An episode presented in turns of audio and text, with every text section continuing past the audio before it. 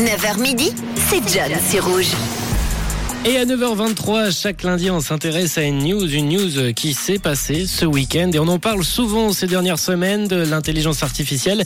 Et ben, ce week-end, l'Italie devient le premier pays à bloquer euh, ChatGPT. Le pays accuse le robot conversationnel de ne pas respecter la réglementation européenne et de ne pas non plus vérifier l'âge des usagers mineurs. Dans un communiqué, l'autorité italienne de protection des données euh, personnelles prévient que sa décision a un effet immédiat et accuse le robot conversationnel de ne pas respecter la réglementation européenne avec euh, plein d'autres soucis que l'Italie euh, dénote. On avait aussi il y a quelques jours Elon Musk. Elon Musk qui avait demandé de stopper les recherches pendant quelques mois craignant que l'IA devienne dangereux. J'ai donc euh, un peu demandé directement au principal intéressé, ChatGPT, s'il pensait être dangereux pour l'homme et voici sa réponse. En tant qu'IA, je suis programmé pour suivre des règles et des protocoles de sécurité stricts qui ont été conçus pour empêcher tout comportement dangereux ou imprévisible envers l'humanité. Cependant, et ça, ça inquiète un peu plus. Cependant, il est toujours important de prendre des précautions et de surveiller les systèmes pour s'assurer qu'ils fonctionnent de manière sûre et responsable. Les concepteurs et les chercheurs en intelligence artificielle prennent également